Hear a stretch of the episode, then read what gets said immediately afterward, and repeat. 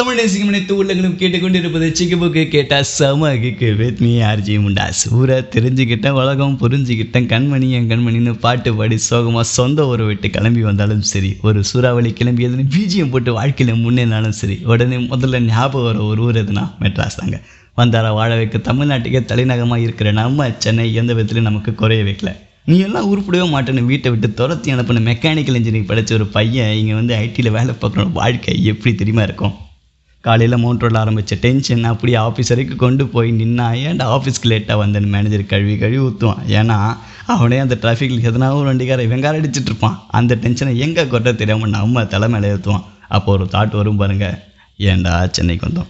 இப்படி நொந்து நூலாக போன ஒருத்தவன் கஷ்டப்பட்டு வாழ்க்கையில் மேலே வந்து ஒரு பொசிஷனில் உட்காந்து எங்கள் ஊர் மெட்ராஸ்னு பாட்டு பாடி நெஞ்சை தட்டி பெருமைப்பட ஒரு வைக்கிறது தான் ஊர் தான் சென்னை.